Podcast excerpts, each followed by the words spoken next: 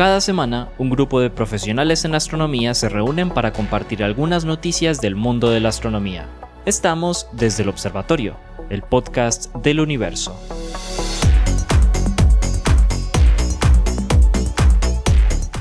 Hola a todos, bienvenidos a otra edición de Desde el Observatorio, el podcast desde el Observatorio, que es el podcast del universo. Este es un podcast que realizamos la Universidad de Antioquia y la Universidad Sergio Arboleda. Aquí nos acompañan el profesor Esteban Silva, el profesor Germán Chaparro, el profesor Juan Carlos Muñoz, la profesora Adriana Araujo y los profesores Pablo Cuartas y la profesora eh, Lauren Flor, que hoy no nos acompañan en este, en este episodio. ¿Cómo están, compañeros? Todo chévere. Muy bien. Todo muy bien. Todo, pues. Todo en orden. Todo en orden. Todo curva para arriba. Ansiosos por el, en- pues, para nuestros escuchantes en el futuro estamos ansiosos por lo de Artemis que nada y nada y nada y nada. Así Ah, que sí. ojalá que cuando nos escuchen ya Va. podamos exhalar tranquilos. Estamos en la misma situación que con el James Webb. Como que Sí. en el futuro vamos a hablar, entonces... Eh, lo que nos pasó en ese episodio, sí, correcto. Exactamente, es la misma, la misma situación. Oiga, ahora, no- están saliendo muchas cosas del, del James Webb. Sí. Seguiditas, o sea, una seguidilla, pero y me tienen impresionado Claro, porque pero- normalmente pero- pues la ciencia toma tiempo en revelarse. No, no, no, no, no, no. Está, es que el, el problema no es la ciencia que tomen revelarse. El problema Eh, es que ajá, después de, después de, no, y después de un retraso de muchos años y de un sobrecosto de más del doble, ellos tienen que mostrar que esa vaina sí funciona. Eso es definitivo. Eso, es- es- es- esa- es eso es plata del pueblo. O sea, eso es plata de Pero- impuestos.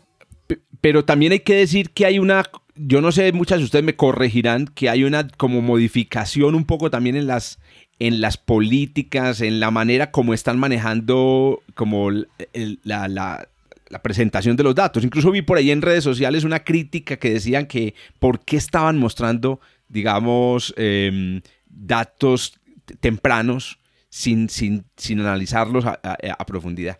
Es decir, ¿De todas estamos maneras, hablando? ¿De qué estamos hablando? del JWST, Ah, estoy no, viendo no, que el- o sea, No, es un es asunto normal, mediático. Es que, es que sí. es lo, pero es lo que yo he dicho. Tien- lo que está es diciendo ahora se Esteban, pierde- tienen que mostrar que sirve. criterio, pero Mm. se pierde el criterio científico. Es que esto no es un juguete para mostrar cosas Mm. bonitas. No, no, no, es un no, instrumento no. de ciencia. No, eso- Es, ay, es la discusión que yo siempre he tenido con Mm. muchas veces perder la, perder el, el- el criterio científico por salir corriendo a mostrar la novedad. Mm. Eh, eh, el instrumento tiene una prioridad que claramente debe ser la prioridad científica. Y, y, y, y vamos a decirlo así, que la novedad noticiosa debería ser a posteriori al, al proceso científico. En efecto, aquí se le está dando prioridad a, a mostrar cosas bonitas, a mostrar las cosas novedosas antes de, antes de pasar por el asunto científico. Si uno revisa, yo no, no conozco los números, pero apostaría a que si uno revisa, hay más noticias en la forma de, de, de eso, de noticias y novedades que artículos publicados con los resultados de las observaciones, o al menos artículos sometidos. Yo, yo- creo que una cifra que puede ser interesante pensar ahí es qué porcentaje de, de los, digamos, de los tiempos, ¿cómo se llama? De los proyectos que, han- que les han dado tiempo, han mojado prensa estos días de este primer ciclo de ciencia. Y yo diría que tal vez uno en 10 o algo No, así. O sea es que que, esperen, hay un que- montón, hay un montón de proyectos que se está, que están haciendo observaciones ahorita y llevan un buen rato haciendo observaciones y no han hecho bombo y ese bombo llegará con toda Claro. en unos meses. Es que, es que, esperen un momentico, es que ustedes están 90% hablando de dos cosas que están funcionando en paralelo. La parte científica sí está funcionando, pero la parte mediática también. ¿Y me- qué quiero decir con esto? La parte mediática es el resultado de análisis científico de las imágenes que terminará seguro en publicaciones, que en este momento simplemente la están colocando en fotos bonitas, que es lo que ha hecho la NASA toda la vida para justificar la parte mediática. Pero la parte de los, las primeras observaciones no eran por eh, eh, eh, trabajos que tuvieran información prefer- preferencial para los observadores. Eran simplemente imágenes para saber cuál era la capacidad que iba a tener el instrumento y esas imágenes no necesariamente tenían que conllevar un ejercicio científico de propuesta detrás. Entonces, ante eso, lo que hacen es mirar que también funciona el instrumento, sacan las imágenes bonitas y matan dos pájaros de un tiro. Segundo, la cantidad de las primeras imágenes del primer commissioning, que es el cero, la mayoría de ellas iban a ser datos abiertos. Eso ya lo habían anunciado. Y después, cuando arranquen con el ciclo 1, vienen los trabajos de observación de los investigadores que solicitaron el tiempo, que son todos los que hemos discutido. Esos datos son privados. Eso no van a salir ni siquiera en la parte mediática. Esos datos apenas van a empezar a, a- a- a conseguirse en estos momentos y esos van a tener el año normal que tiene de privacidad este tipo de datos. Entonces, lo, Yo- lo que pasa es que tienen que Yo jugar no a creo, dos Esteban. Yo creo que estamos en una era distinta. Yo creo que estamos en una era distinta. El, el James Webb tiene una, una política de manejo de datos diferentes. Y ya también sabes qué pienso que hay. Pucha, es que las- los resultados que están obteniendo son tan espectaculares que los, los investigadores lo, lo están, lo están notando y están saliendo a mostrar los datos de una. O sea, es que yo estoy viendo imágenes que están fresquitas y las muestran porque es que son espectaculares, son, son resultados científicos. Ahora, yo no me estoy quejando, yo estoy feliz. Lo que digo es que hay gente que se está quejando, hay gente que se está quejando. Pero bueno, la- la discusión está ahí y yo creo que estamos viendo una era, una era digamos, de, de la astronomía nueva con el James Webb, a pesar de que todavía no hemos visto y no, la punta de un profundísimo iceberg infrarrojo. Muy bien, comencemos justamente con una noticia bomba que salió, me imagino, a ver, ¿cuántas, cuántas noticias de hoy? Alcen la mano los que tienen hoy noticias del, del, del James Webb. nomás, Hoy creo. Pablo, No, mentira. Hay no, dos. No, No, solamente vos. solamente una, que es la primera, pero bueno, fue porque Pablo, Pablo en este momento está de descanso, pero Pablo está desesperado hoy por presentar una de las noticias, no vamos a decir cuál, para que no le arruinemos la... Lo, lo deberíamos llamar para que Lo la sabía yo. La, la debería dar yo de puro casposo, pero no, no, no. Sí, sí, sí. No, bueno, no, a la... semana. ro- Sí, sí, aquí hay que decir que, aquí que se hubo una... la- las noticias con machete, ¿yo? Eh, Eso, hubo una- un enfrentamiento, con como decimos aquí en Colombia, con patecabra entre Germán y entre Germán y Pablo. Pero bueno, les cuento pues que la, la- la primera noticia pues de este episodio pues trata sobre una, un paper que acaba de ser, digamos, acaba de ser pues es, una, es, una, es un decir en, el, en, el, en este podcast, porque ustedes saben, pues tenemos un, un- un retraso entre el podcast y mm, el- la, la grabación del podcast y la publicación. Esto pues, eh, este paper del que vamos a hablar, pues ha sido sometido al APJ y fue mm, eh, subido al archive el 18 de agosto, el 18 de agosto de, de este año. Eh, y es un paper, bueno, primero es un paper que tiene como 50 eh, coautores eh, que muestra eh, observaciones o que presenta los resultados de observaciones en profundidad de Erendel. Si ustedes recuerdan, es esta mm, eh, estrella, la estrella más antigua que hemos eh, observado en, eh, en la historia de la astronomía.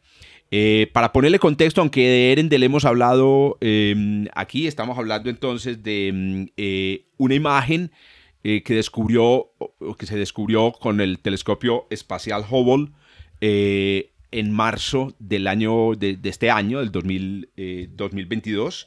Eh, es una imagen de un cúmulo de galaxias, como siempre, pues estas, estas, estas imágenes espectaculares del fondo cósmico se, descubren es en, cúmulos de galaxias.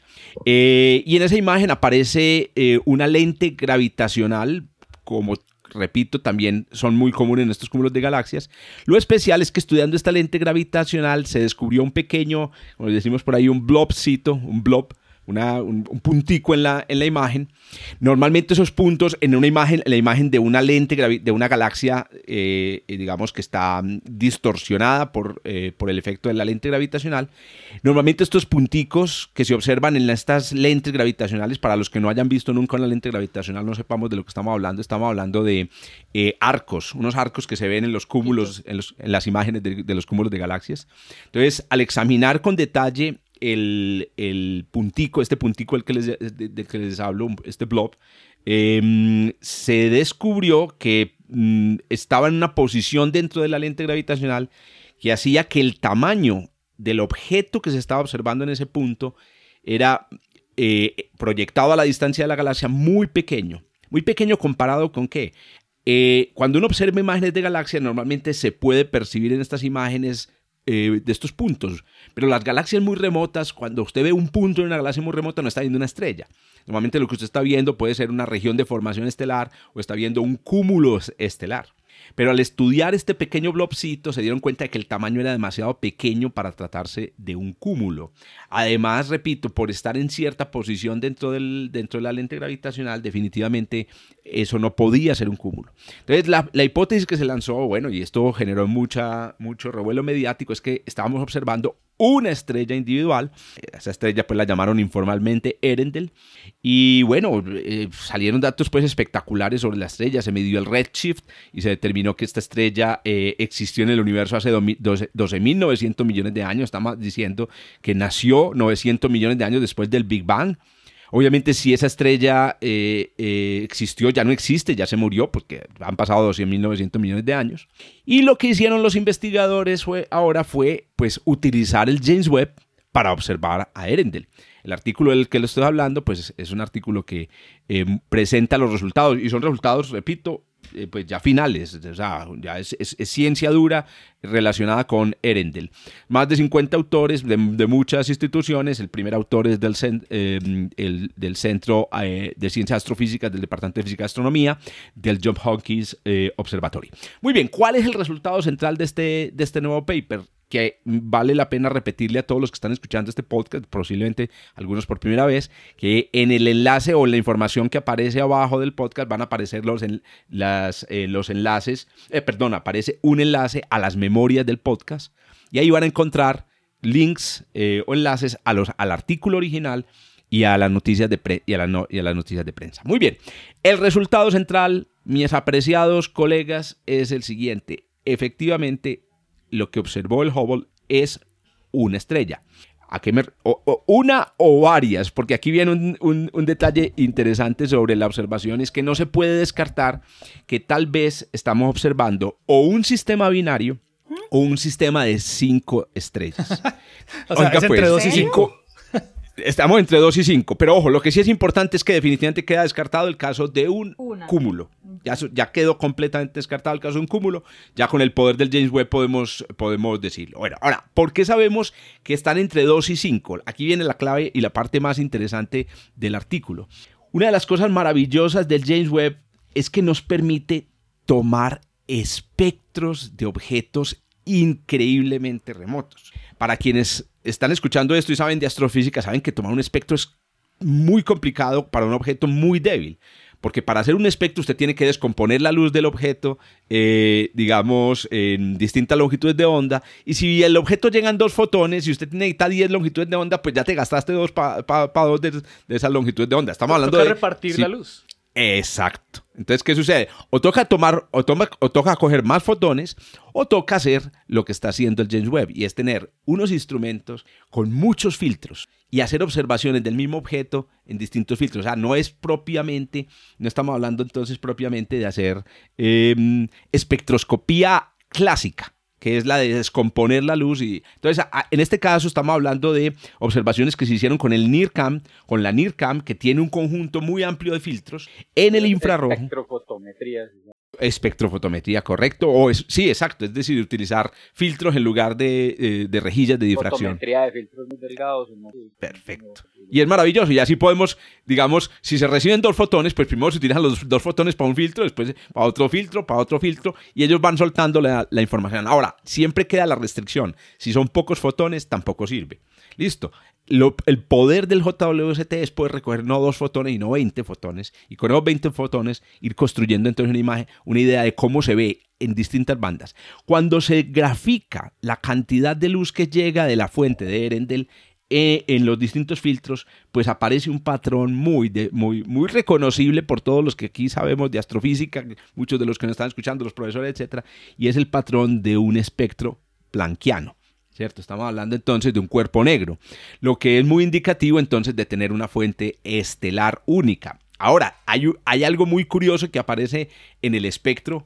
Em, aquí es importante decirlo que nosotros tenemos en esta, en esta imagen, pues tenemos eh, seis, ocho punticos, pero los modelos de los que tanto hemos hablado desde el observatorio nos permiten hacer un ajuste eh, precisamente al darnos cuenta de que el comportamiento es más o menos planquiano a esos y descubrir que en realidad no estamos hablando aquí de una sola fuente. Ahí es donde entra entonces cuántas fuentes hay ahí. Entonces lo que se observa en el espectro, ustedes pueden verlo en el artículo, es que parecen haber dos fuentes. Una fuente relativamente fría, eh, con una temperatura de alrededor de unos 10.000 grados y una fuente muy caliente con una temperatura de alrededor de 30.000 grados Kelvin. Eh, combinando dos fuentes se puede reconstruir o, reproducir las observaciones del James Webb. ¿Qué pasa? Pero podrían existir otras tres o cuatro fuentes adicionales que tuvieran temperaturas intermedias y, y de menor potencia. Y con, esa, eh, con ellas también se pueden reconstruir las observaciones del James Webb. Ahí, es, ahí está la idea de por qué no podemos descartar que hayan más de dos estrellas. Como mínimo, sin embargo, repito, habrían dos estrellas. O sea que Erendel y esta es la noticia pues clave ahora, con las observaciones de James Webb, podemos eh, concluir que Erendel es un sistema múltiple de estrellas. Eh, lo otro que es interesante, y, eh, el Hubble ya, había, ya lo había anticipado. Hay una cosa muy interesante, es que cuando el Hubble hizo las observaciones pudieron hacer una res- restringir la cantidad de luz ultravioleta que emitía esta fuente y era impresionante. O sea, me acuerdo en la noticia del Hubble, el paper del Hubble, es esta, esta, es una fuente poderosa de luz ultravioleta. Obviamente, si es ultravioleta, ¿por qué la observa el, el James Webb? Ya lo uh -huh. hemos comentado aquí. Porque por, por, la distancia a la que se encuentra la fuente eh, y por efecto de la expansión, la luz nos llega corrida al rojo, ¿cierto? Entonces, eh, lo que era ultravioleta nos llega en, en, infrarrojo. Pues eh, bien, mmm, primero se confirma por las temperaturas de las estrellas porque es una fuente muy poderosa ultravioleta, son estrellas muy calientes.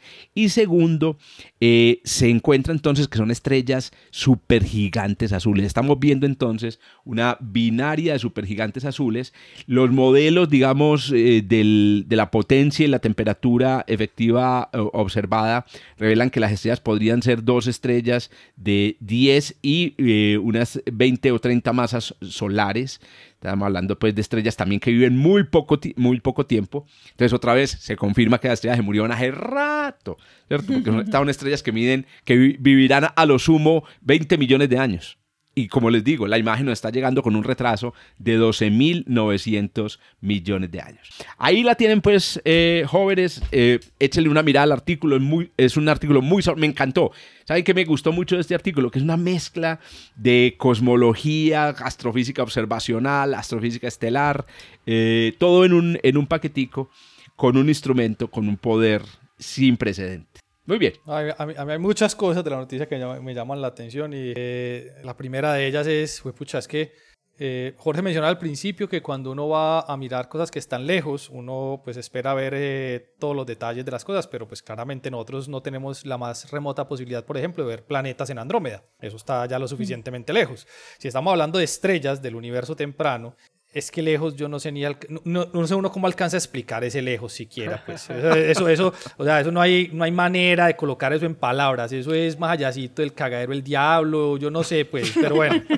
La cosa con eso es el Hubble fue eh, de estos que nos permitió empezar a entender esas galaxias en el universo cercano y ya voy a dar números como para hacernos una idea eh, de cómo se comportaban las estrellas en otras partes fuera de nuestra galaxia, inclusive fuera de la galaxia Andrómeda y M33, que están, pues, digámoslo, acá al lado. Con el Hubble uno alcanza a ver objetos estelares, resolver objetos estelares hasta una distancia aproximadamente de unos, si le va muy bien y tiene mucha suerte, unos 6 megaparsec. Si le va muy bien. De ahí en adelante uno ve lo que decía Jorge, uno lo que ve son eh, los cúmulos de estrellas, porque ya esto es la suma de la luz y uno alcanza a ver cúmulos de estrellas ya como objetos puntuales hasta aproximadamente unos 100 megaparsec con el Hubble. Bueno, con BLT también. Traducción. Ya, traducción. Eh, 30 millones de años luz aproximadamente. 30 millones. Por eso, ya, ya estamos en la, en la mismísima eso. porra. De ahí en adelante, que ni siquiera nos hemos ido todavía del universo cercano cuando decimos 100 megaparsec, eso sigue siendo aquí al lado. Estamos hablando de una a cosa. 300 millones, yo dije 30, son 300 millones de años. Estamos hablando de un objeto que, de la noticia de Jorge que está. No, ya es que ni para qué digo el número, o sea, ya no importa, o sea, ya es muchísimo más, o sea, pero muchísimo, muchísimo, muchísimo más que muchísimo que el muchísimo que dije ahorita, pues, o sea, eso está muy lejos. Entonces, ¿qué se necesita? Se necesita, pues, precisamente este, estos tipos de fenómenos de, de, de, lentes gravitacionales que prácticamente funcionan como un segundo eh, lente más o menos. Tenemos el telescopio que tiene una óptica y le colocamos adelante, eh, la naturaleza nos entregó a nosotros adelante otra posibilidad de un lente. Otro lente. Entonces es una Sí, sí, combinación. nosotros estamos haciendo una imagen de la imagen. Exacto. Entonces Eh, toca eh, reconstruirla. Está bueno, está bueno. Eso Sí. está Esto es una foto, esto es una foto de la foto. Exacto. Está buena. está Y buena. eso le está permitiendo a los investigadores identificar que hay un objeto estelar, bien sea un par binario o inclusive cinco estrellas, son objetos estelares. O sea, a mí no me alcanza la cabeza para explicar que eso uno lo alcance a ver. O sea, es que eso, Sí, eso, no, eso no tiene sentido. O sea, eso es cuando uno dice, eh, no, yo tengo que verle los, los huecos en la mano a este Jesucristo, pues, porque es que es, es demasiado. Es- va demasiado un- más allá. Es como ver un pelo en la luna, hermano. No, ni siquiera, la es peor. O sea, es como ver. No, es que un pelo. Deberíamos no, peor. calcularlo. Ahorita ya, ya te, ya te voy a calcular. Ahorita en otra noticia les doy el dato. Pues a ver, un pelo, un pelo, el diámetro de un pelo es un segundo de arco puesto a 10 metros de distancia. Eh, póngalo en la luna para que... Para que vea. vamos, vamos a- ahorita les doy el dato, pero, Y, espera, y y pero y un de segundo de arco es una cojonésima, una galaxia que esté a 30 mil millones, a 30 millones de años luz, subtiende varios segundos de arco. Sí, claro. entre 10 y 20 segundos de arco, es decir, muy Sí, eso, o El sea. del cuento es que, eh, gra- gra- gracias a Dios, en efecto, la gente no se bajó de los 6 metros en el JWST, Mm. porque una de las cosas sí es esa, si es que ese diámetro tan grande era necesario precisamente para poder resolver estas. Realmente no se esperaba poder resolver una estrella individual en la quinta porra, pero, pero literalmente hablando, pues se yo, estructuras tan pequeñitas y como fuera posible. yo- yo hago ahí un paréntesis. Al final, ¿qué pasó con ese espejo del, del web que, que fue golpeado por una partícula y que quebró? ¿No lo quebró al final? ¿Eso qué pasó? No, no, no, él no está quebrado, No, está, desalineado, está desalineado, Ah, es bueno. hacer de cuenta, él, él- él le introduce un desalineamiento en la óptica, que es hacer de cuenta que como si el espejo hubiera quedado poroso, es una, es una, un desalineamiento que simplemente modifica, por decirlo así, el patrón de interferencia, la, la forma como se construye la imagen. Entonces es como si vos compraras unas gafas y en un lugar tuvieran una millonésima más de grosor en una parte que en la demás. Entonces, eventualmente uno nota, uno no lo nota, el cerebro no se da cuenta de eso. Eh, pero se notaría como si la imagen cambiara estructuralmente un poquito. Pero para el caso del telescopio, para el caso del telescopio, se está con creces muy por debajo de las características de la calidad de la imagen. No, no, no, está bien. Sino Va, que me pues, estaba tratando les de- tengo el de- dato. De, hacer la idea porque no me acordaba. A ver, ¿cuál es el dato? Les tengo el dato. Ver una estrella a la distancia a la que la vio el, JWST es el equivalente a observar, prepárense, un virus. O un virus en la luna. Bueno, Un virus en la luna. Tener un telescopio ver un virus en la luna. Pero me parece muy bacano que Esteban lo aclaró. Eso no lo hicimos, esto no es, una, esto no es un logro de la humanidad. Esto es una suma de un logro de la humanidad con una ayuda de la Con una naturaleza. casualidad de Porque la hay un telescopio muy poderoso, claro. Hay un telescopio muy poderoso que fue este cúmulo que nos ayudó a ampliar la primera parte y después llegamos nosotros y, construimos este telescopio. Muy bien, ahí lo tienen pues la... Vamos, a- oiga, y la serie del que se vienen pierna abajo. ah, no, eso viene La del que se viene en pierna Porque es que abajo. la idea del JWST era precisamente esa. es que Mirar nosotros éramos sí, ciegos, éramos exacto. ciegos al universo Claro, temprano. Claro. Porque todo se hace en, en ultravioleta o en óptico. Toda la radiación proveniente del universo temprano está llegando en infrarrojo y la detección en infrarrojo para nosotros realmente hasta ahorita siempre ha sido un problema. El telescopio espacial se diseñó y se pensó precisamente pensando Para en eso. eso. Porque es que de ahí para atrás lo que hay es universo para ver y todo, todo, todo está en infrarrojo. Ahí no hay nada Entonces, que hacer. Preparémonos para el diagrama HR de la serie del, El que, va a contar cosas muy interesantes Sí, sobre yo, la yo- formación yo lo estelar. máximo que había alcanzado a ver eh, eh, a, al- a alto Z era la función de luminosidad de cúmulos. Era lo último. Eh, porque era- tenía cúmulos, ¿cierto? eh, sí, claro. esa- esa- eh, no, no, pero quiero decir de cúmulos estelares, o sea, eh, cúmulos en galaxias. también se puede. Sí, sí, sí. Yo he visto que han No, hay, hay construido función de luminosidad de cúmulos de, gal- de galaxias. No, no, no, de cúmulos pero estelares. también se puede- eso. Pero también se puede hacer de cúmulos estelares. Por eso, no, me refiero a la parte de, de los cúmulos, que es lo que decíamos ahorita. Cuando están cerquita uno ve las estrellas, cuando están más lejos uno ve los cúmulos, y en este caso están viendo estrellas. Yo lo que había visto era que a través del uso de lentes gravitacionales en galaxias lejanas se habían reconstruido las funciones de luminosidad de los cúmulos estelares. Eso sí lo había yo visto. Les ya. tengo el primer paper del episodio de hoy, pues. Pucha, vamos a crear el, el Eren del Survey. Vamos a poner a todos nuestros estudiantes a buscar en, la- en datos buen- de archivo del JWST, a buscar todos los Erendels posibles y hacemos una- una- el, la- Survey. el IMF de las estrellas de, hace, de Z igual a, a, 6.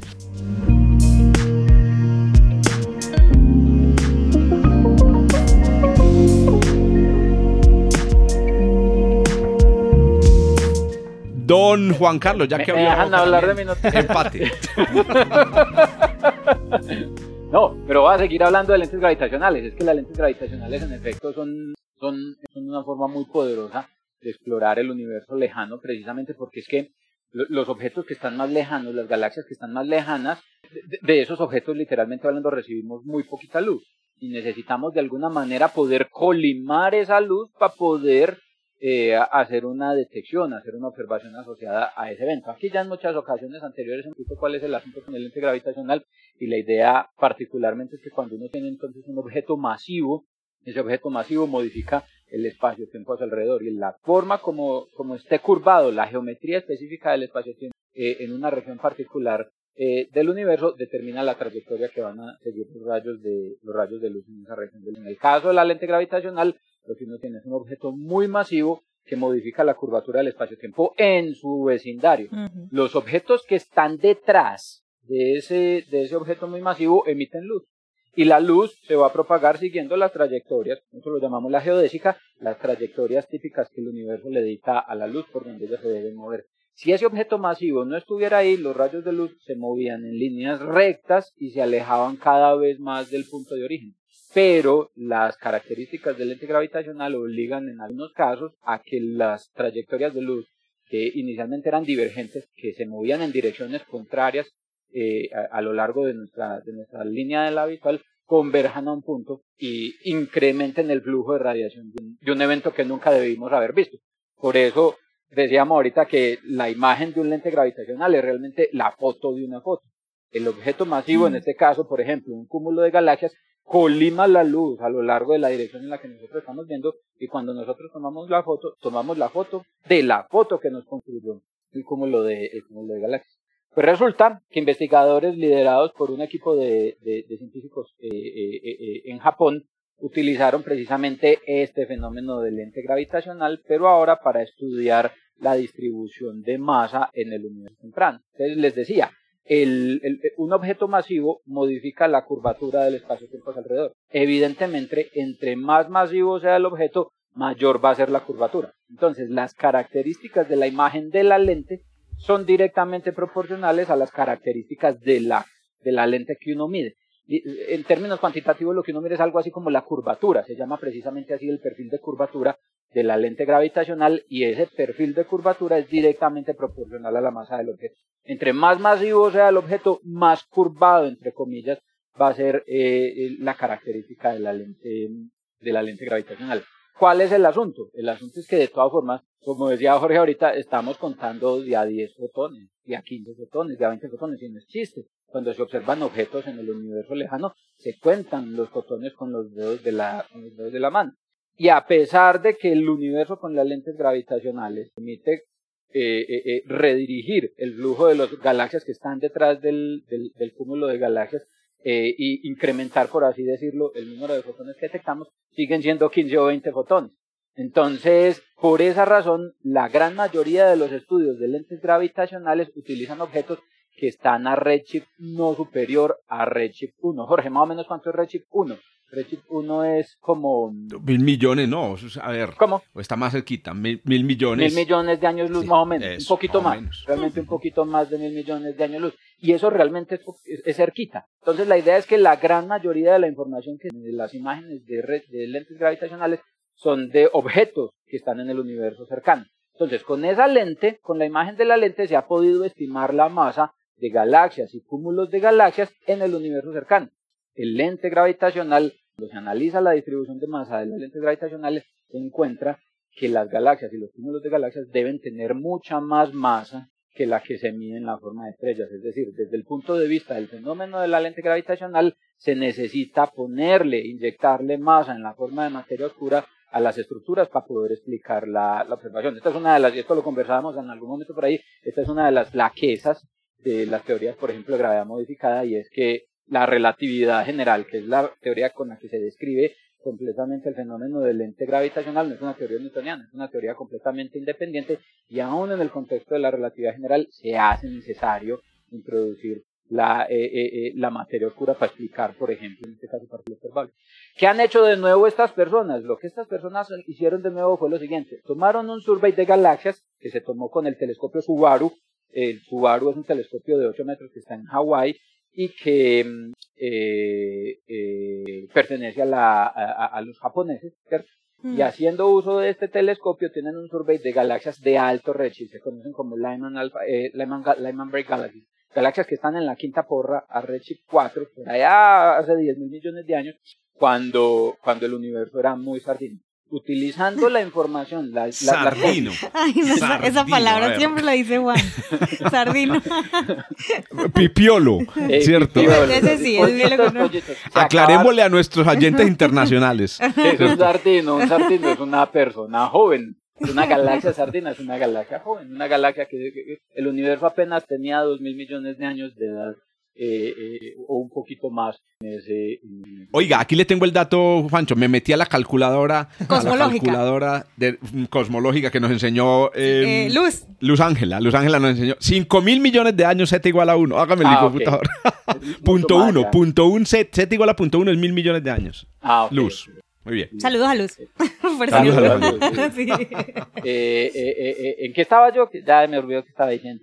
Ah, entonces Pipiolo. utilizaron entonces un- más o menos un millón, un, millón quinientas mil galaxias, más o menos un millón quinientas mil, gal- mil galaxias en este, en este survey de, de, de Lyman Break Galaxies, el universo lejano. Y lo que hicieron fue lo siguiente, lo que hicieron fue preguntarse, venga, ¿y qué tal si todas estas galaxias son capaces, cada una de estas galaxias es capaz de lensar gravitacionalmente la radiación de los objetos que están detrás, pero no de cualquier objeto? lensar gravitacionalmente la radiación proveniente de la radiación cósmica de fondo, no de galaxias o de estrellas individuales, como pasaba con Erendel, sino irnos al objeto más remoto Qué buena posible, idea. que es la radiación eh, cósmica de fondo, una idea brillante, que a nadie le había ocurrido, brillante. Entonces lo que hicieron fue eso precisamente, tomaron los mapas de Planck, de la misión Planck de la radiación cósmica de fondo, con los mapas de Planck que producen mapas de convergencia y analizaron la correlación entre los mapas de convergencia donde aparecen breves, muy pequeñitas incrementos en la densidad de flujo de radiación de, la radiación cósmica de fondo y la correlacionaron con las posiciones de las galaxias del survey, del survey de, de, de Subaru y encontraron que en efecto hay una correlación, unos enhancements en el flujo, esas amplificaciones en el flujo y las posiciones de, de las galaxias en el survey, verificando que en efecto entonces las galaxias, estas Lyman eh, Break Galaxies, producen en efecto lente gravitacional en la radiación cósmica de fondo. Entonces lo primero que hacen estas personas es en efecto detectar por Pero primera entonces- vez Pero, lente Juancho, entonces la- toda la radiación de fondo está lenta. le- Toda la radiación de fondo en principio está lensada, puede estar toda lensada en efecto. Cuando uno en efecto analiza la radiación cósmica de fondo, uno tiene que evitar un montón de, un montón de residuales. Tiene que eh, eh, eh, evitar efectos Uniaev-Seldovich, tiene que Eso evitar te iba a preguntar, ¿cuántos, ¿cuántas de esas galaxias local. tienen efecto de Sun- eh, eh, muestran el efecto de Sunyaev? No, el asunto es que el análisis no se hace uno a uno, es un análisis que se hace de manera estadística porque se tiene que hacer una correlación cruzada entre, entre la posición de cada galaxia y la intensidad de flujo de radiación de la, de la, del, o del mapa de anisotropía de, de- de- de curvatura en la radiación cósmica de fondo. Entonces realmente pero- pero el no se identifica la lente. Aparentemente también puede llegar a aumentar el flujo en ciertas bandas. Sí, pero el, el asunto es que por eso, e- eso se usa, para eso se usaron otros mapas que son mapas en los que ya se ha sustraído el efecto Ok. de Seldovich y, y todos los, y todos los. Entonces, estadísticamente lo que ellos verifican es que en efecto en la radiación cósmica de fondo se puede evidenciar eh, el efecto del lente gravitacional inducido por estas estructuras eh, eh, de las de las galaxias en esta a esta distancia a, a, z igual a 4 del Lyman Break Galaxies. Interesantemente encuentran que las masas de las estructuras que deben estar ahí son grandes, es decir, las masas que ellos reportan para poder modelar las observaciones del lente gravitacional. Yo estaba mirando por aquí, me quedé con el artículo de, de, de Jorge, son masas que son del orden de 10 a la 11 masas solares. Es decir, para ese universo tan temprano, las masas asociadas a, a, a- esas estructuras de las, eh, de las Lyman Break Galaxies ya son muy grandes, muy gordotas. y se necesita más masa que solamente la masa en la forma de gas y estrellas que se está viendo ahí, es decir, aparece materia oscura en esas primeras galaxias. Entonces estas personas utilizando esta información se dedican a cuantificar una cosita que nosotros llamamos sigma 8, es un parámetro cosmológico. Sigma 8 es un parámetro cosmológico con el que se estima de alguna manera qué tan distintas pueden ser las masas de las estructuras en el universo en gran escala. Eso solamente se ha podido medir en dos instantes del tiempo, en el universo temprano, muy muy temprano, en la pura radiación cósmica de fondo o en el universo tardío, aquí en el vecindario. No hay forma de medirlo en la mitad. No hay ninguna forma de medirlo en la mitad. Entonces este también es el primer reporte de una determinación de sigma 8 en Qué nota también. ¿Cuál es el valor de Qué sigma envidia, 8 que- parce. ¿Cuál es el envidia todas sigma buenas 8 que ideas juntas. Eh, el problema es este. El valor de sigma 8 que están obteniendo, el valor de sigma 8 que tenemos es de 0.8 más o menos.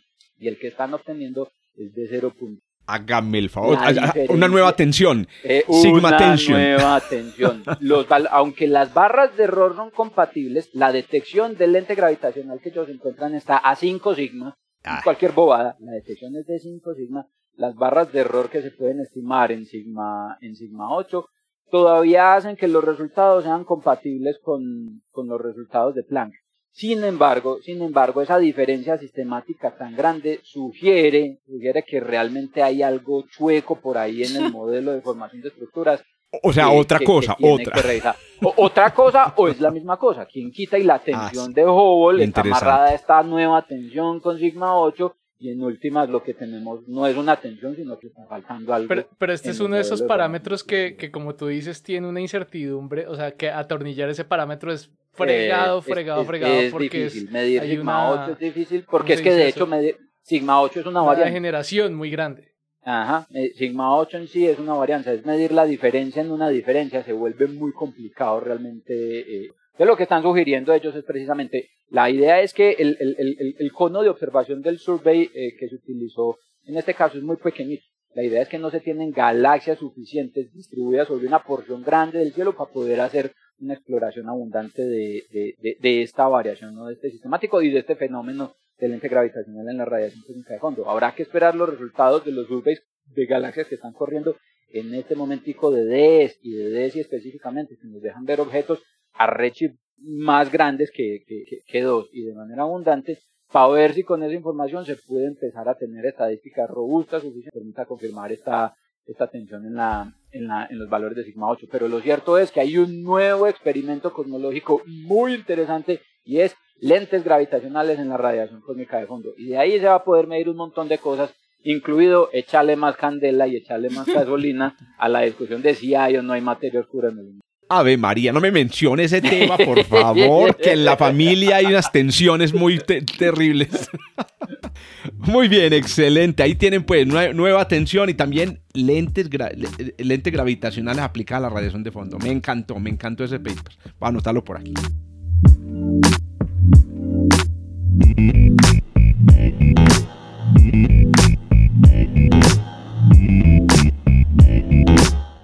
Doña, dos que doña. Doña. Y-. Y el artículo está publicado, el artículo está publicado y es cortico, son, son cuatro paginitas, cinco paginitas en, Ah, esos son los, esos son los más, Review son los más bravos. Ay, está en Review en Physical Ah, es una letter. Oh. Es una letra, pero en un PRL que, de astrofísica, que no, no- no- no son muy comunes. cosa. Fantástico. Doño. Don doño. Esteban, Ah, sigo yo. desembuche pues su noticia. No, a mí, a mí- la noticia que traigo es una noticia de esas sencillitas. Eh, eh, Sencillitas. Sencillitas, sí, sí, no, no, es, es cortica y todo. O sea, siempre, sie- siempre que traigo este tipo de noticias me acuerdo mucho de Jorge y de esos tres parámetros estelares. Eh, eh, haceme una cosa, Jorge. con- Me lo va a restregar toda la- hasta que me la muera, hijo de marica. madre vida, porque es que, y te voy a hacer una pregunta.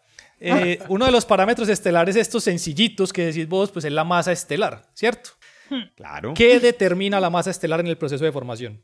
Ah, no, eso se llama la, la- la Lotería de Babilonia. No, no es una lotería. Eso no puede ser una lotería porque de hecho hay una función de distribución para las masas. Ah, sí, pero es una función No, no, no, de eh, eh, distribución, ojo, ojo. pero es una lotería. No, pero la distribución, la función de distribución es igual en todas partes. El Entonces, Fondo no- Monetario entonces- Internacional, también conocido Eso. como IMF. Exacto, es el Fondo Monetario. No, mentiras, la, la función inicial de masa.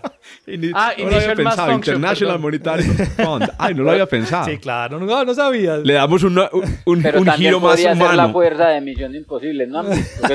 Ahí también se llama así, Impossible Mission Force. Ah, sí, señor. IMF, claro. sí. Claro. Pero eso no, Jorge, o sea, el parámetro sencillito, la masa, o sea, es el parámetro fundamental. Sí, Sí. o sea, con la masa y con la composición química, vos podés, eh, dentro de tus tres parámetros, determinar la evolución de la estrella. Eso se llama el teorema de Vogt-Russell. ¿sí? El problema es, ¿y cómo gana la estrella esa masa? ¿Y por qué carajos tenemos una distribución como la función inicial de masa? A otros dos paramétricos. Otros dos, exacto, otros dos paramétricos. Entonces, imagínate dos- otros dos paramétricos. ¿Cómo le decía Einstein a esa vaina? Los, los- las variables escondidas. Ah, exacto. Ah, sí, tal No, no, cual. no son variables escondidas. Hidden De hecho, de hecho eh, la noticia tiene que ver precisamente con el análisis sistemático del montón de parámetros que están eh, funcionando en el proceso de- del colapso de la nube prácticamente y sobre todo de la- del seguimiento de un conjunto de características que se dan durante el proceso de la formación estelar. Entonces, esta, esta es de esas simulaciones que a Juanca le gustarían mucho. Yo no vi cuántas páginas tiene el paper, tampoco eh, me me iba a poner a, a revisarlo en detalle, pero lo que sí hice fue mirar qué parámetros querían estudiar y con qué detalle. Pues esta gente eh, utilizó eh, un- una nueva simulación que se llama StarForge, que lo que hace es colocarle toda la física que conocemos a la simulación. Toda, absolutamente toda. Le colocaron campos magnéticos, le colocaron eh, variaciones en la temperatura, le colocaron todo lo que ustedes se quieran imaginar al colapso de una nube, al proceso de formación estelar y a analizar cómo evoluciona cada uno de los parámetros para ver si podían determinar qué es eh, responsable para que una estrella tenga la masa que tiene cuando termina su proceso de formación. Lograron hacerlo para un intervalo de tiempo relativamente corto, quiero decir, tiene sus limitaciones las conclusiones de este artículo. La, evolución del sistema va hasta aproximadamente unos eh, 7 millones de años, que eso es nada en un proceso de formación, pero que tenía en Pues para cuenta... Es nada, más oíste, gorditas. este, perdón, que perdón, es nada y al mismo tiempo es, es todo.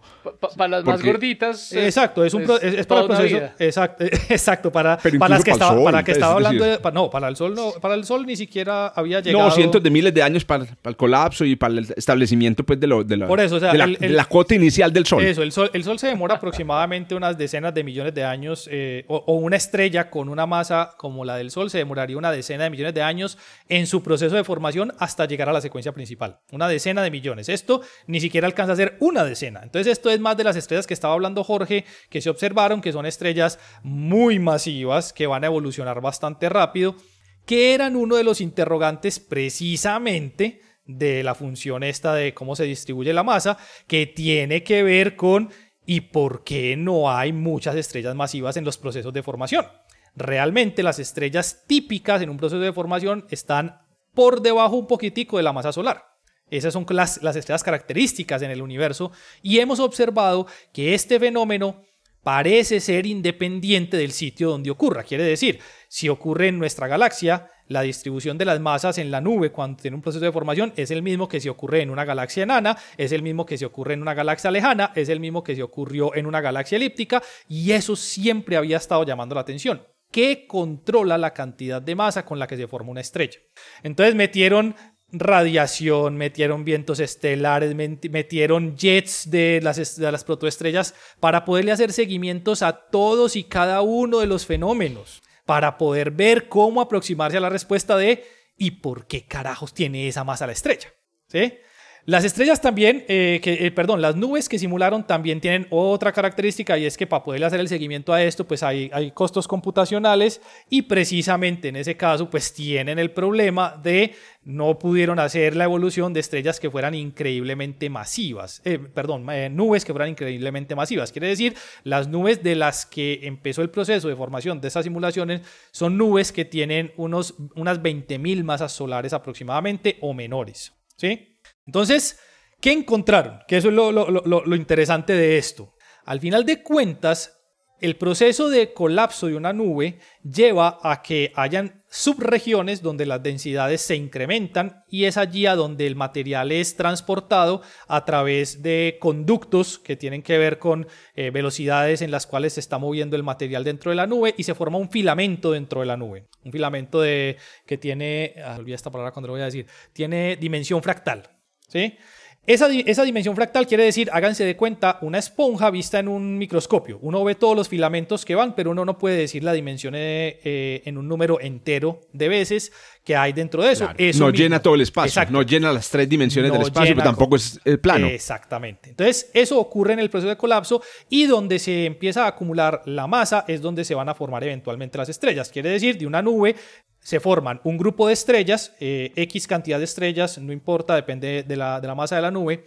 Y esa cantidad de estrellas es lo que nosotros llamamos un cúmulo de estrellas si permanecieron ligadas gravitacionalmente en el tiempo o simplemente una, una asociación de estrellas que eventualmente en un periodo corto se van a disolver y van a formar partes de estrellas del medio, como es el caso de nuestro Sol, que es una estrella del medio que no hace parte de un cúmulo.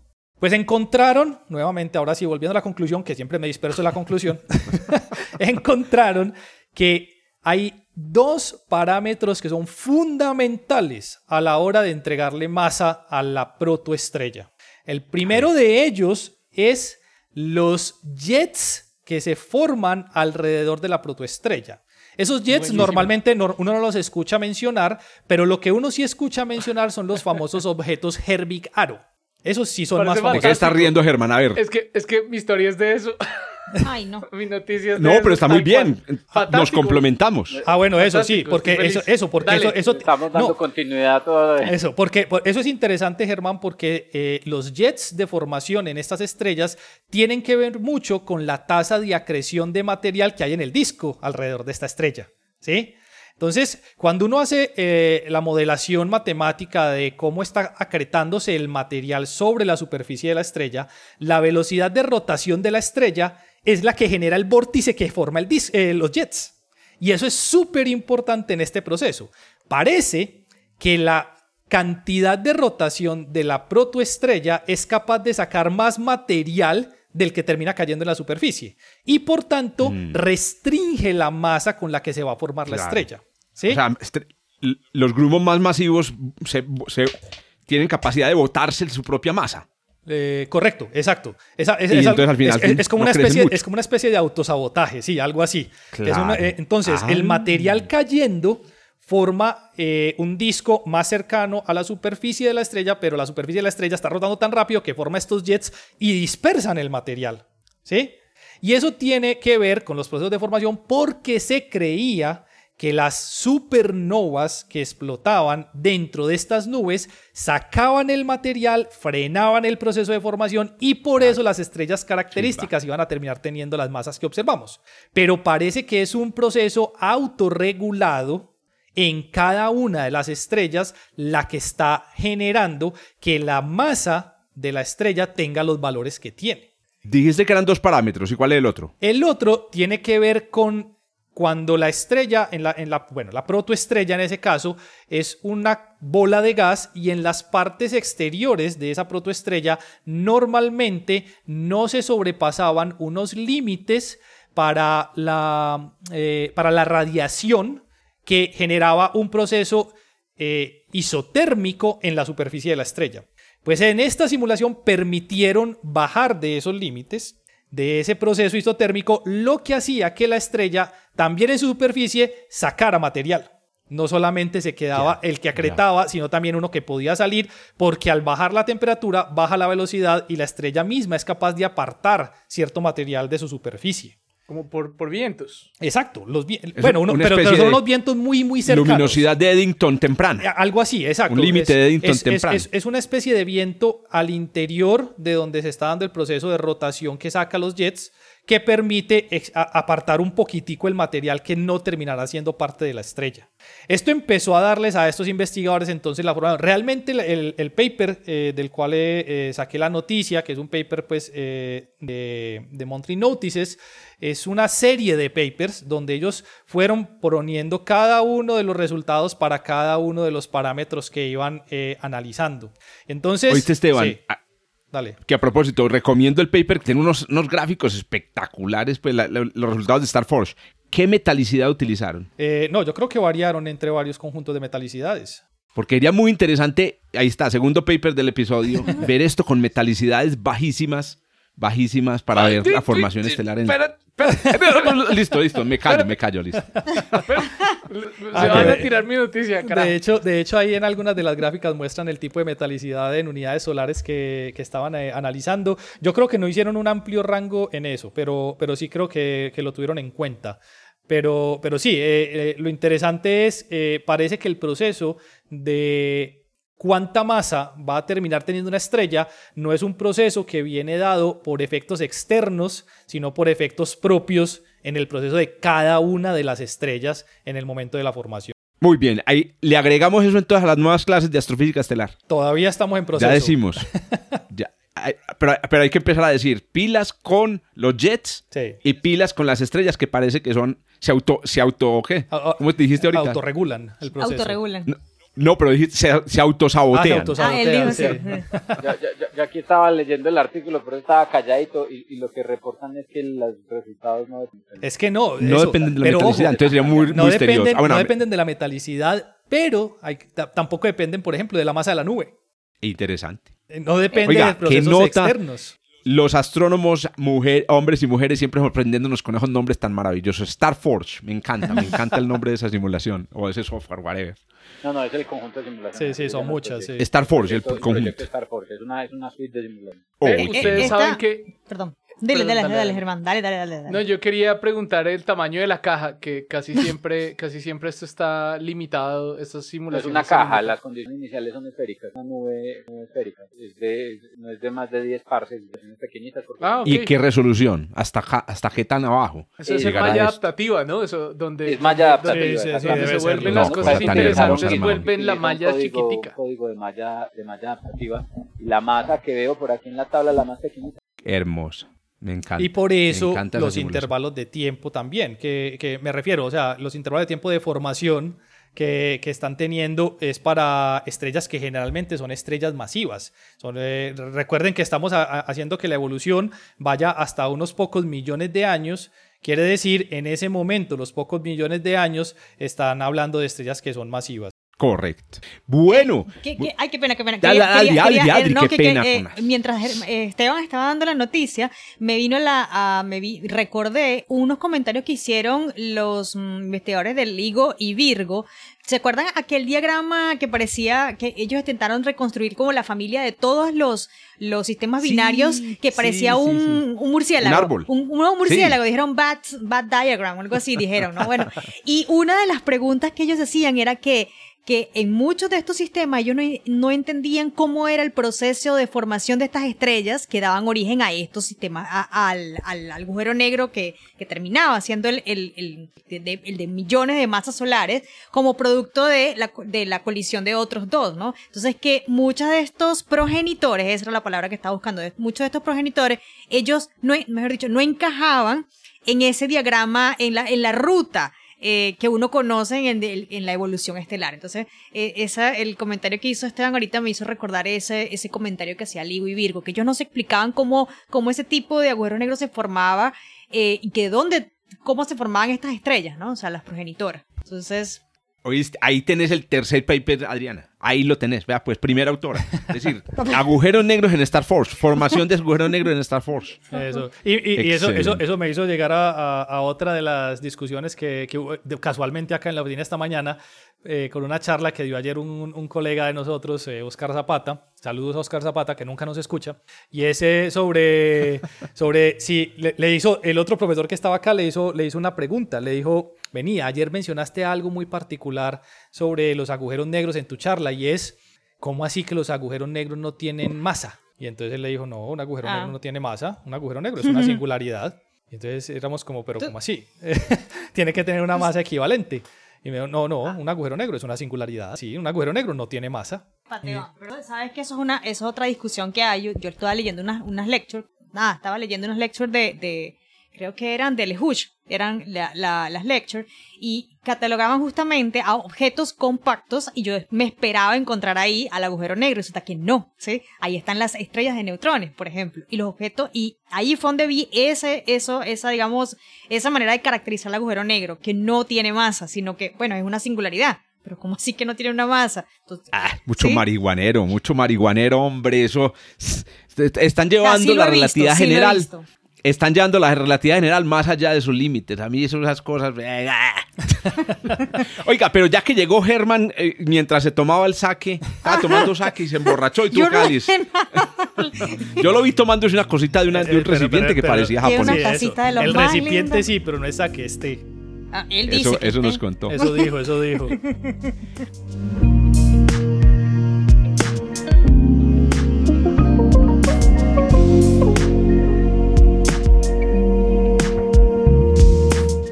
Germán, hágale pues, mijo. Ay, hijo el diablo, se nos desconectó. Eh, bueno, entonces- tenemos una dificultad técnica con Germán, pero afortunadamente tenemos a la profesora Adriana Araujo preparada para darnos su noticia. Bueno. Cuéntenos pues su noticia, doña Adriana. Bueno, bueno, bueno.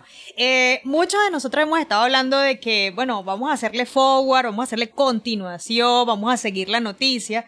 Y casualmente, la semana pasada, eh, vi entre los portales de noticias de, ciencias que nosotros seguimos para justamente traer el material al podcast, eh, una noticia eh, que me parecía muy conocida. Yo decía, pero yo he visto esta noticia en otro lado y, y la he visto en el podcast. Sí, esa noticia la trajo Juanca en febrero de este año, el 2022, ¿verdad? Y la tituló Lucha de Titanes. Y lo A ver, invita... diga pues el episodio y la No, hora exacta como con ustedes Lauren. que hacen la tarea también. No, no, no, no. Vamos a sabotear al negro. No, no, no, no la encontré. No, mejor dicho, no hice la tarea de buscar exactamente el, el episodio, pero sí fue en febrero. Fue de los episodios de febrero a inicio de este año. Y es que el primer artículo, eh, porque, digamos, repito, es un forward, es una continuación, un update, una actualización de ese artículo, del primero, fue por ahí en febrero más o menos. Y Juanca trajo la, la, la noticia. Fue una noticia. Episodio 57. Sí, lucha de titán. Bueno, episodio 57. Bueno, listo. Eh, la noticia tenía que ver con que estábamos casi que listos, que dentro de tres meses, desde febrero, íbamos a tener, íbamos a poder ser protagonistas, eh, espectadores de la primer, lo que probablemente iba a ser en la Ah, historia sí, sí, de sí, la sí, humanidad la observación de ¿Y una. qué pasó? ¿Qué pasó? Pues resulta ¿De una qué? ¿De una qué? De una fusión, de una fusión de agujeros, de su agujero, un sistema binario se iba a fusionar, eh, estos agujeros son supermasivos y se iban a fusionar y lo íbamos a poder ser observado, ¿ok? Y el tiempo eran 90 días, 3 meses. Pues resulta, ¿verdad? Que pues no es así, ¿ok? Eh, pasaron los 90 días y dicha observación pues no se pudo hacer. ¿Qué ocurre? Más o menos como... nubló. Ah, se nubló. No sé. No se pudo hacer, no pasó nada. No, no Adri. pasó nada, no pasó nada. Ah, no pasó sí, nada. no pasó nada, ¿ok? Sin embargo, hay varias cosas interesantes. Entonces, como para que vayamos eh, colocándole eh, como eh, nombre a los protagonistas de esta, de la, de la, de la noticia, pues es la este objeto, este objeto probablemente que se va a fusionar, eh, está en el centro de la galaxia SDSE, que me parecía SS, perdón, que me parecía lo del, ¿cómo es? La, la- las siglas del, del, dis- del disco duro este de estado sólido. Sí, sí, sí, sí, sí, sí. J1 Ese 430 más 23003. Ahí está la protagonista de la, de la, de la noticia de Juanca y de Para los amigos, J1430. Ahí está. 1430. Bueno, pues resulta que no, no hubo tal fusión. Sin embargo, Ah. estos, este nuevo artículo que, que está, está aceptado para la am, Astronomy, eh, Astronomy Astrophysics. Sí, Astronomy Astrophysics es, está aceptado para publicación. Eh, o sea, que ahorita creo que fue en los principios de agosto que fue aceptado para publicación. Ellos lo que hicieron fue parte del mismo equipo del primer artículo y hay otros artículos, hay otros autores nuevos. Son investigadores del Perimeter y del Departamento de Astronomía de la de Guangzhou en China. La mayoría son todos chinos los que están en ese artículo, que también lo hizo, lo notó mucho, lo hizo notar mucho Juanca. Juancho. Entonces, ¿qué ocurre? Eh, no, no hubo tal fusión, pero eh, sí notan una gran actividad en este núcleo activo, lo que eh, indica que probablemente en los próximos años sí vaya a existir tal coalición o tal merging de estos agujeros negros. Otra de las cosas que este nuevo artículo dice es que ellos no tienen con una certeza del 100% de que lo que está ahí ocurriendo sean la, y vaya a ser la fusión de dos agujeros negros. Sin embargo, parámetros cinemáticos como el periodo eh, que pueden estar midiendo de, de, la, de esta, de, digamos, de esta danza entre estos dos um, agujeros negros, eh, se está haciendo cada vez más pequeño, lo que es un indicio grande de que la fusión vaya a darse. Pero, como digo, como dice al inicio, la noticia era de que se iba a dar en los 90 días, esos tres meses pasaron y no ocurrió tal cosa. ¿Cómo saben que no ocurrió? Porque las emisiones de rayos X que están estudiando de este núcleo activo no están, digamos, en correspondencia con lo que debería ser una o el producto de una fusión de agujeros negros de ese tamaño. ¿okay? Eh, cosas que deja el artículo Que me abierto. devuelvan la plata de la Eh, boleta. cosas que deja artículo, que deja abierto el artículo, que estas observaciones que están haciendo de este núcleo, porque eso sí dicen, a pesar de que no sabemos con gran certeza de que ya tenemos la fusión y que va a ser la fusión de dos agujeros negros, tenemos un núcleo bastante activo, con bastante actividad y que estas eh, estas imágenes o estas tomas a nivel de rayos X que están haciendo de, en, esta, en el centro de esta galaxia, pues van a, ser, van a servir de estudios comparativos para las futuras o para las observaciones que se están haciendo de aquí en adelante de esa galaxia. Y bueno, nada, esperar a ver qué ocurre, pero pues lastimosamente no ocurrió lo que habíamos, lo que Juanca había traído de, de noticia y bueno, nada, como que seguimos entonces esperando. No, no me echen la culpa a mí. Yo No, No, yo aquí estaba yo- pensando que me devuelva la plata es Juancho. Sí, Yo no- sí, yo- Yo solo soy el mensajero. Juan- Juan somos- mensajeros, somos No hacen- mensajeros. No hacen, correcciones, Adri, no hacen correcciones a las predicciones, porque lo que vos decís es en efecto que la frecuencia, eh, o por decirlo así, el periodo pues sigue... Sigue decreciendo, correcto. Sigue decreciendo, Sí. entonces deberían tener Las- la posibilidad de recalcular y repronosticar, así como con el lanzamiento del JWST. Sí. Eh, Y- y repronosticar repronosticar, pa' y repronosticar. cuándo está la cosa.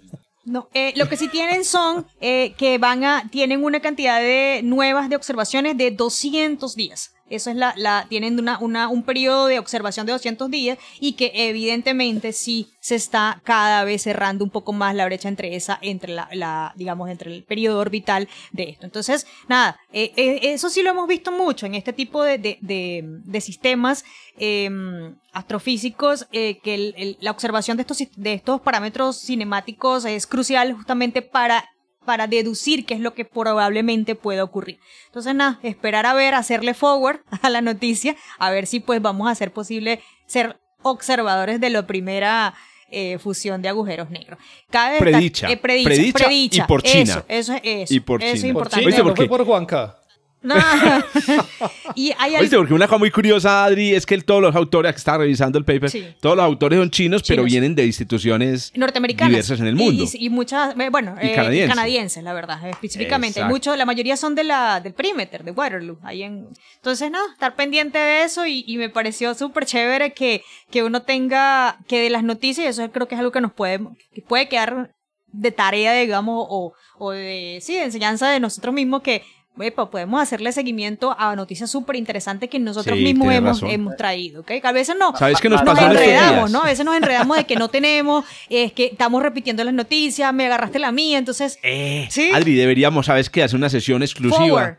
de, for- de, de Follow-up. follow-up de ah, noticias. follow-up, eso. Bueno, también, también. Por ahí tenemos uno O sea, ya porque pendiente. mira, por ejemplo, ¿sabes? ¿Sabes cuál fue una noticia que, que, que dimos y que ya después se reevaluó?